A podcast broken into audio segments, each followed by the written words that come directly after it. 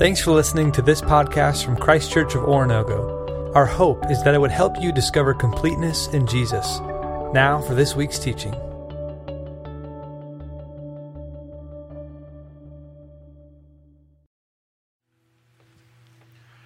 Well, good morning, church. Open your Bibles, please, to John chapter 15. We'll begin in verse 17 here in just a moment. I want to tell you where we are in our series so that you can understand that what Jesus is going to bring to us tonight is very much what Patrick had just talked about that beautiful picture of that little boy. He said, I wanted to give it so that I could see the picture of Jesus completed and others could see it too. And I think that's what we do whether we gather on a Thursday night for worship or we gather here on Sunday mornings, whether you're involved in a small Bible study or you do something kind for your neighbor and reach out, whether you're giving financially like you're doing right now so others would know, what we're really all trying to do is contribute to an accurate picture of Jesus for the world to see and celebrate. And so grateful for what you contribute. Uh, we're in the last night of Jesus' life before he'll be arrested and murdered. And Jesus is spending this time connecting with his disciples. He's established the Lord's Supper, and now he's moving from that to talking to his disciples. After they'd left the upper room, they're heading down the mountainside, then up another mountain to get to the Garden of Gethsemane, where Jesus will be arrested. And on this entire time, Jesus is talking to his disciples about what to expect. He's foreshadowing what he's about to do for the fourth or fifth time. He's trying to relate to them that it's going to be a very horrible couple of days and then they're going to find their hope. And he, last week, if you were with us, he told them that they needed to abide in him. That he said, He's the vine and we're the branches, and the fruit that is produced in our lives comes only from him, and we need to stay connected to him in that. This is a part of that conversation as he continues. We break it up by a week by week, but this is in the same moment. After talking about abiding, Jesus says these words, verse 17 of John chapter 15. This is my command love each other. If the world hates you, keep in mind that it hated me first. If you belong to the world, it would love you as its own. As it is, you do not belong to the world, but I have chosen you out of the world, and that is why the world hates you. Remember the words I spoke to you No servant is greater than his master. If they persecuted me, they will persecute you also. If they obey my teachings, they will obey yours also. They will treat you this way because of my name, for they do not know the one who sent me. If I had not come and spoken to them, they would not be guilty of sin. Now, however, they have no excuse for their sin. He who hates me hates my Father as well. If I had not done among them what no one else did, they would not be guilty of sin. But now that they have seen my miracles, and yet they have both hated both me and my Father, and but this is to fulfill what is written in their law. They hated me without reason. When the counselor comes, whom I will send to you from the Father, the Spirit of truth, who goes out from the Father, he will testify about me. And you must also testify, for you have been with me from the beginning. Jesus is telling his disciples this night something that you and I need to hear. And I know we've read this before, or possibly you've read it before, but it's something that we need to be reminded of. Jesus let us know that if we abide in him and he begins to produce fruit in us, that he begins to do his work in our lives, that when his spirit enters us, our relationship with those we've had relationship for in the past will change that when we abide in Jesus, it changes our likes and our desires and our interests, and it affects relationships. He's already told us that it will separate mother and father and son and daughter and it, family members and relationships. It's going to alter us. He said, When my spirit enters you, it'll make you different. It's going to redefine things from us differently than we've ever seen them before life versus death, love versus duty, identity versus accommodation.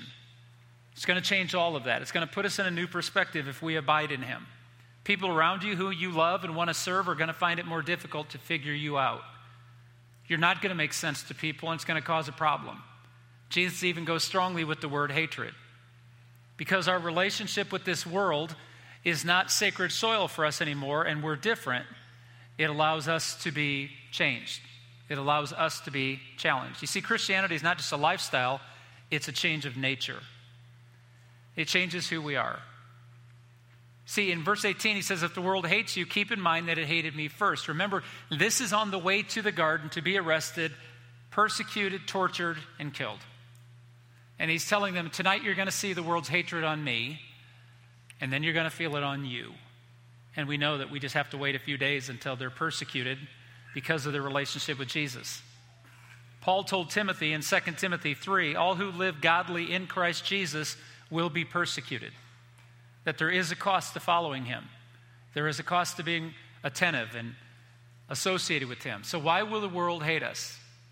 Well, let me give you one of the reasons the world hates us, and it has nothing to do with Jesus, because we can be obnoxious. Can I have an amen? There are Christians who are obnoxious. They make it about them, not about Jesus.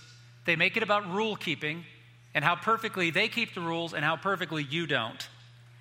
They make it all about superiority, all about insider language, and it's really uncomfortable. And we have never been asked by Jesus to be annoying. So if people hate you because you're annoying, that's on you. But none of those people are here today, are they? Exactly. But Jesus said there will be some things He requires of us. There's going to be some things He does in us. There's going to be some responses to who He is to us that are going to cause people to hate us. And He's warning us. But the beauty of this teaching, the beauty of what Jesus said is yes, they will hate us, but it can be the method by which He saves them. Let me explain. The first way, and I'm going to give you three this morning, the first way that we will that the world will hate us is because there's a conflict over authority. There is this constant that takes place in culture today. And let me define when I use the word uh, world or culture, uh, I'm not just talking about all of them, all the evil. I'm talking about what is accepted in society that may be in contradiction to Jesus. Now, I don't want to ever paint America as this great bastion of righteousness. Read history. We weren't. We never have been. We're a struggling people, just like every other nation that's ever existed. We struggle with all the things that every other nation struggles with. It is great to be an American. I love living in this country and all the advantages we get in our freedom. But we, we're really messed up too. But if you look over history, there was a period of time where the Word of God was actually treated as an authoritative document. It's not so much today. So, what is accepted today are the standards of culture that say everyone agrees with this, right? And we don't always agree with it. And Jesus said, when you have an issue of authority in your life and you choose God's authority over the world's authority, they're not going to dig it. And they're not going to like you because of it.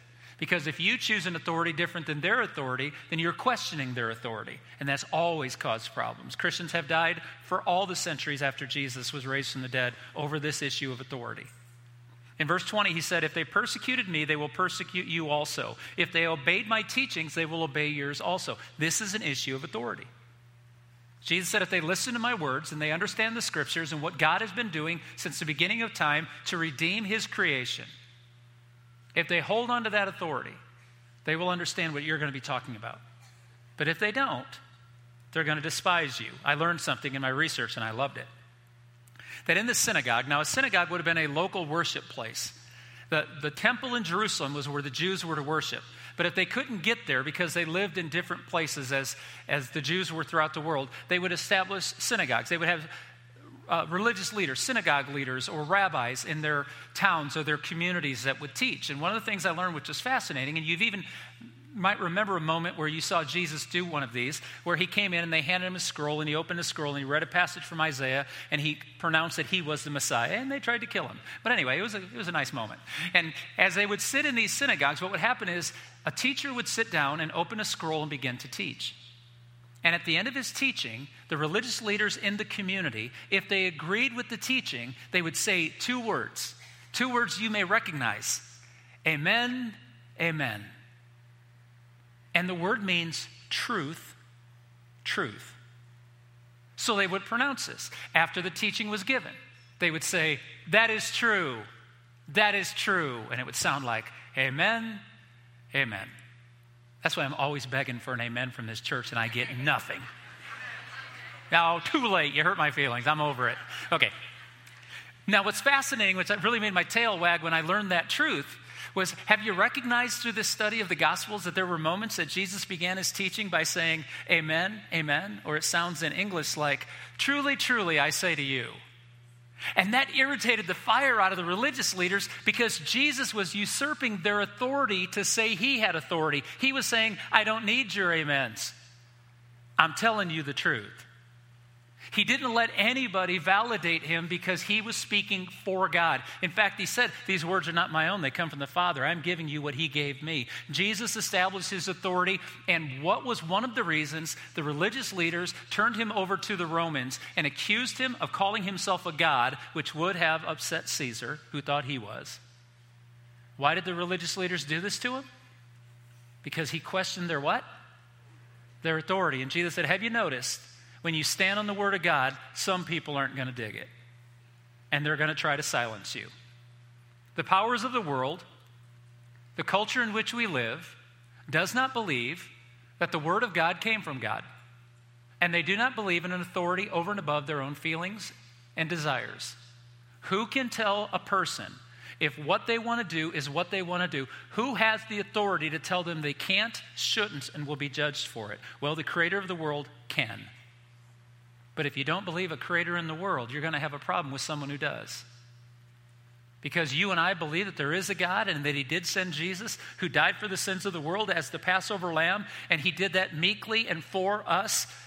He has the right to judge His creation. Jesus said there will be a lot who won't believe in my authority, and they will hate you for believing in it. So here's the provocative statement of the morning You and I are not here for the general benefit of mankind and humanity. We have been created by God to bring Him glory. And I believe that if we truly live to bring God glory, we will then serve the benefit of mankind and humanity. If we try to make the world happy and appease all the people who want whatever they want, we'll make no one happy, and no one will understand the mercy given to us by God through Jesus. So there will be conflicts over authority, and the world will hate those who believe that there is an outside source of greater wisdom and power and authority than themselves. Second of all, there's a conflict over power.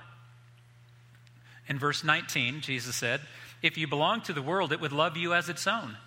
As it is, you do not belong to the world, but I have chosen you out of the world, and this is why the world hates you. Jesus' kingdom is led by sacrificial power, and our world doesn't like that. See, our power is powerful power. Our power is domination. Our power is collected by a few and used against people. Well, it's used for people as long as you serve power. But it's used against people who speak to power.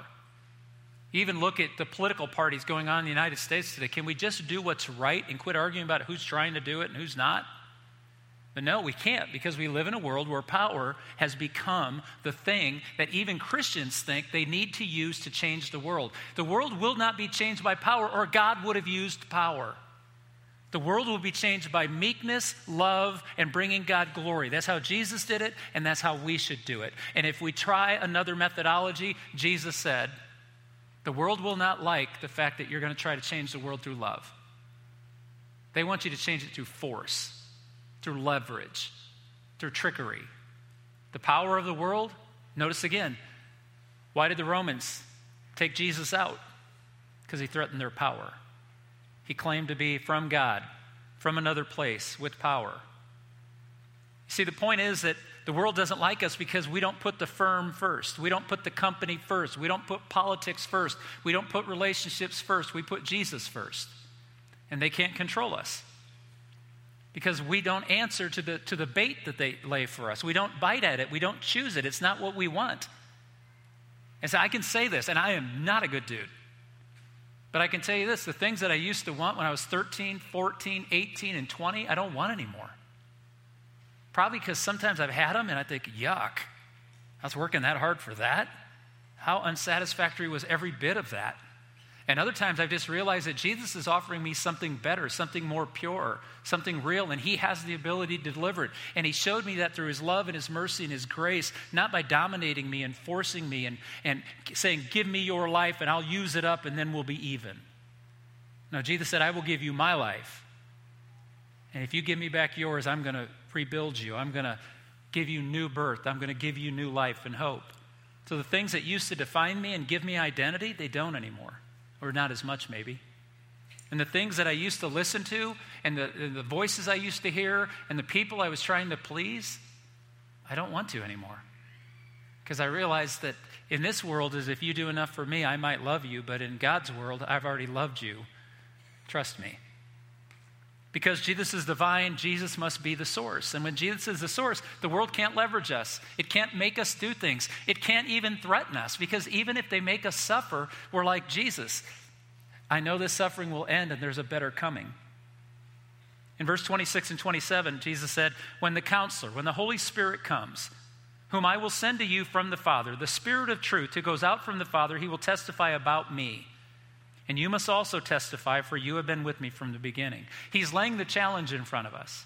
And when it comes to the issues of authority and power, yes, we have an authority in our life and we have a power available to us, but it's not found in us. It's found only in Jesus. And Jesus said, That's a story you need to tell. I used the illustration last week about. Uh, my son getting a splinter in his finger, and I need to qualify something right now for the record because I received more emails about this. If I blaspheme on this stage, I would not receive the amount of emails I got. In Indiana, a sliver and a splinter are the same thing. You folks need to expand your vocabulary. I had more people going, What's a sliver? Anyway, so we move on. So, but my illustration last week, if you weren't here, is my son was hiding a splinter in his finger, and it took a little bit of pain to save him from a deadly infection. And I want you to understand that Jesus is telling us that it's going to take a little bit of pain when we speak about authority and power to a world that's obsessed with authority and power. That for us to bring healing in life sometime, and every medical professional in this room can tell you this is true, sometimes it takes a little bit of sting to bring healing. And, and, we all know this if you follow Jesus. Sometimes the greatest blessings that Jesus gives us in life is not to give us something more, it's to take something from us. Some of the greatest blessings is to do with less, not to do with more. And so, in this moment, Jesus is warning his disciples that there will be a cost to following me, but you know it's worth it. And through this, the beautiful part of it is through all of this, I'm going to send you to testify, which is the third thing he offers us. There will be conflicts over loyalty through love. There will be conflicts in our lives because of our loyalty. But this is what Jesus will use to bring redemption. In verse 16, look at it with me. You did not choose me, but I chose you. Love one another as I have loved you. Last week, at the beginning of chapter 15, Jesus said, I no longer call you my servants, I call you my friends, because a servant doesn't know why they're doing what they're doing. They just do what they're told. But you're my friends. I've told you what I'm doing, I've told you why I'm doing it, and I've given you a part of it. And, I, and I, you might remember, I told you last week that if you did nothing but take that thought that He calls you a friend, it might restore your understanding of Jesus and give you peace in your heart. I want to expand that a little bit. I want to tell you that if you take this verse 16, you did not choose me, but I chose you. Love one another as I have loved you. I want you to think about this. We couldn't find God if He hadn't found us. We worship trees and rocks and sun and moon and planets. And Jesus came and said, No, no, God's a person. And he introduced himself to us in the incarnation. And then we understood through nature who God was. We understood through Jesus, his heart for each and every one of us. And he said he chose you. You didn't choose him. This isn't about when the world looks at us and say, you Christians think you're better than anybody else. No, we don't, because he chose us. We didn't choose him. We weren't smart enough to figure him out. He came and revealed himself to us so we could have hope, which means if we can have him, you can have him too. Verse 19. You do not belong to the world, but I chose you out of the world. Yes, we are different because we've been chosen. Jesus says, love between you and me is not easily understood by people. In fact, it's misunderstood, as if it's all about you and me instead of all about Jesus. I want to try an illustration. It didn't go so well Thursday. I'll try it one more time. If I'm 0 for 4, it's all on me. Here's my illustration. I want you to think whether it was junior high, high school, college, or even now, I want you to think of your, your best friend. So if you're a guy in the room, it's your best male friend. And if you're a lady in the room, it's your best girlfriend. Have you ever had a moment with one of your best friends in life that you really loved and you really valued? Have you ever had a moment with them that they fell for somebody else and you didn't get it? I don't mean like a jealousy deal, but like my best friend, my best buddy fell for a girl, and the entire time I was like, Really? Her? Not that I say he was a creature, but it was like, really? And we'd have conversations, and we were roommates in college. And, and he saw me chasing Heather, and he saw that we fought like cats and dogs. I, I was a dog. But anyway, we are cats and dogs. We, we fought all the time. We didn't get along. It took us two years of negotiations for her to even like me. I know you can't imagine that, but it's true. And the entire time, my buddy in my college roommate's looking at me like, dude, is it worth it? And I just remember looking at him like, if you knew her like I knew her, it's worth it. And he's like, Really? Because you're miserable all the time. And it's because I was immature and I needed to grow up. And she was just a better human being than me, and she didn't play. When I was acting like a kid, she didn't want to hang with kids. And I was like, I need to change. But he saw me going through this entire process. But what's funny is, anybody else in the room have a moment where someone you loved started loving someone else, and you were like, hmm, I wouldn't have chosen that for you. Nod your head if you've had that experience. Good. It's funny. The women are always like, oh, yes. And the guys are like, I don't remember. Okay, so. So, anyway, so let me explain. You know what's fascinating about this? And this isn't just an idea, this is actually a psychological understanding that when we have this situation in our life, we. So let me use my scenario. If my buddy was dating a girl that I didn't quite dig or think was good for him, or I, was, I wanted to say to him, like, do you hear how she talks to you? I don't think less of her. I actually find myself thinking less of who? My boy.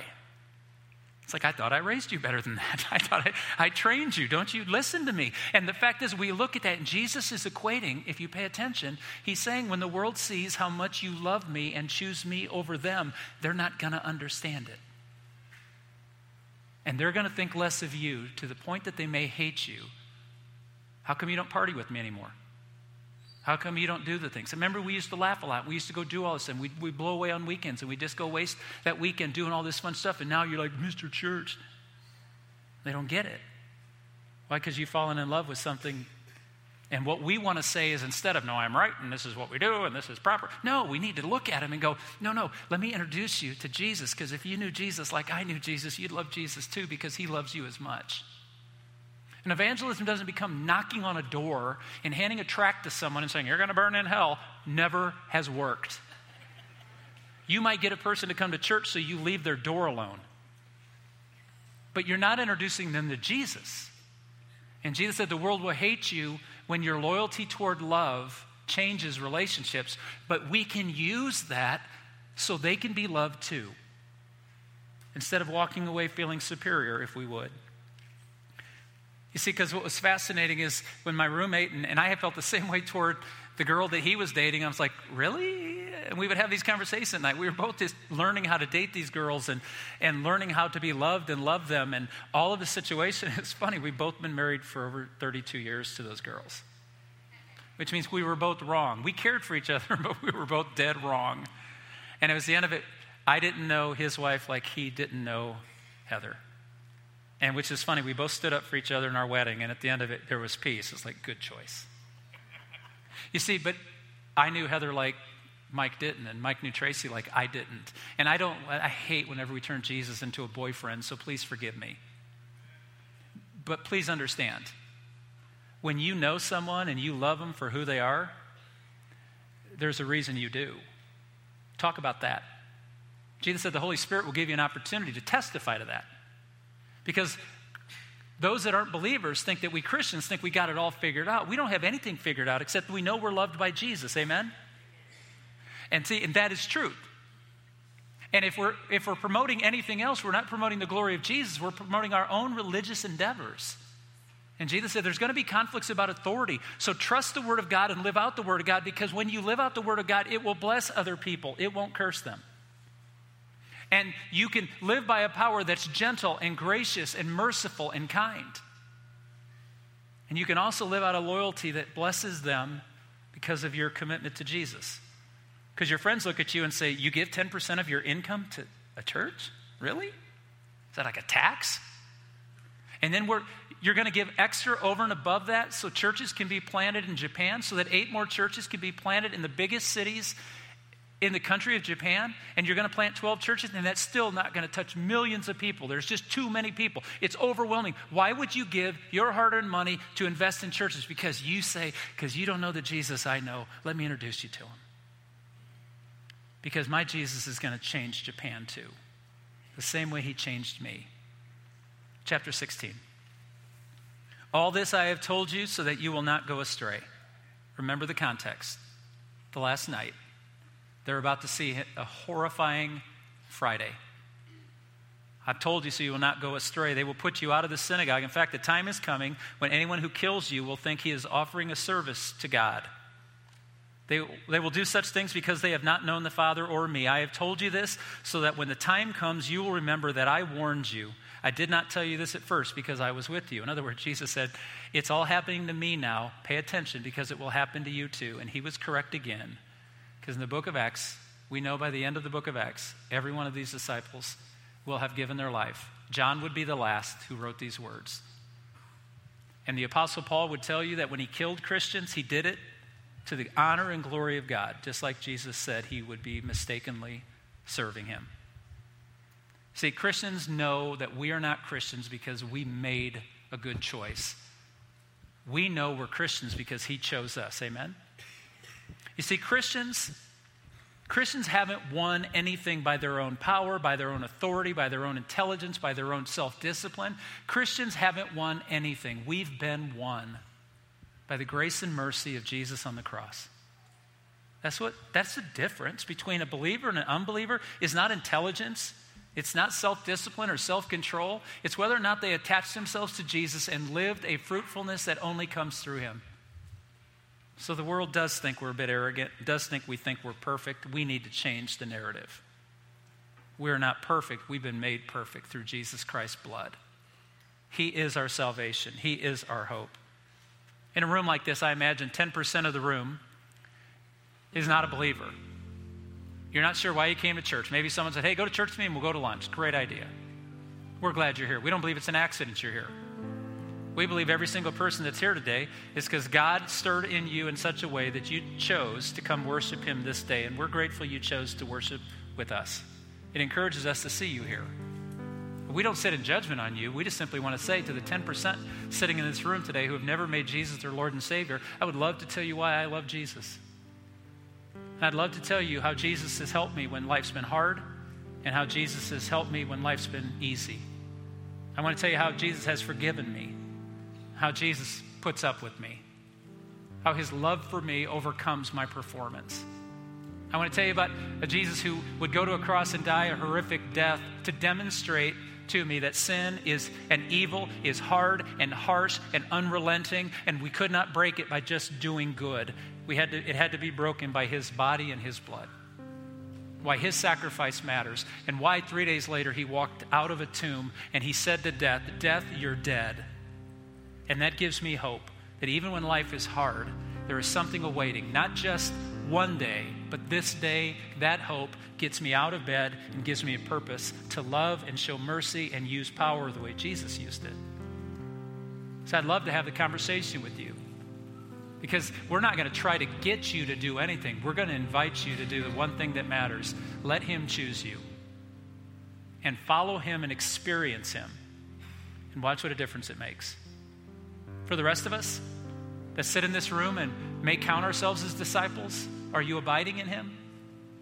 And if you are, is that testimony going out of the goodness of life in the good and bad times? Is that going out to the people in your world? Imagine someone right now who you know who is beaten down and wonders if they matter and wonders if life is worth living and can't seem to catch a break. And I'm not going to guarantee that becoming a Christian fixes all their problems, but I'm going to tell you it gives them a hope that they know the one who can. Who is that person that you might have a testimony with this week? Who doesn't understand Jesus, but you could say to them, Let me introduce you. If you knew Jesus like I've experienced Jesus, you would find the same hope that sustains me. The same forgiveness and love and mercy can be yours too. Around this room are four tables with lamps lit. People are headed to those tables right now to meet with you. Maybe you want someone to pray with you. Maybe you want someone to set up an appointment to begin a conversation about what it means to be a disciple. We're at these tables for you this morning as we sing here in just a moment or after the service. Please feel free to, to flow to these tables. We'd love to meet with you and begin a conversation about let us introduce you to the Jesus that changed our lives. Let's stand together.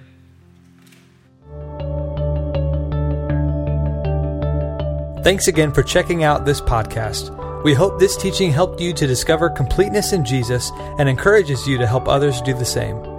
For more resources or to learn about Christ Church in general, visit us online at cco.church.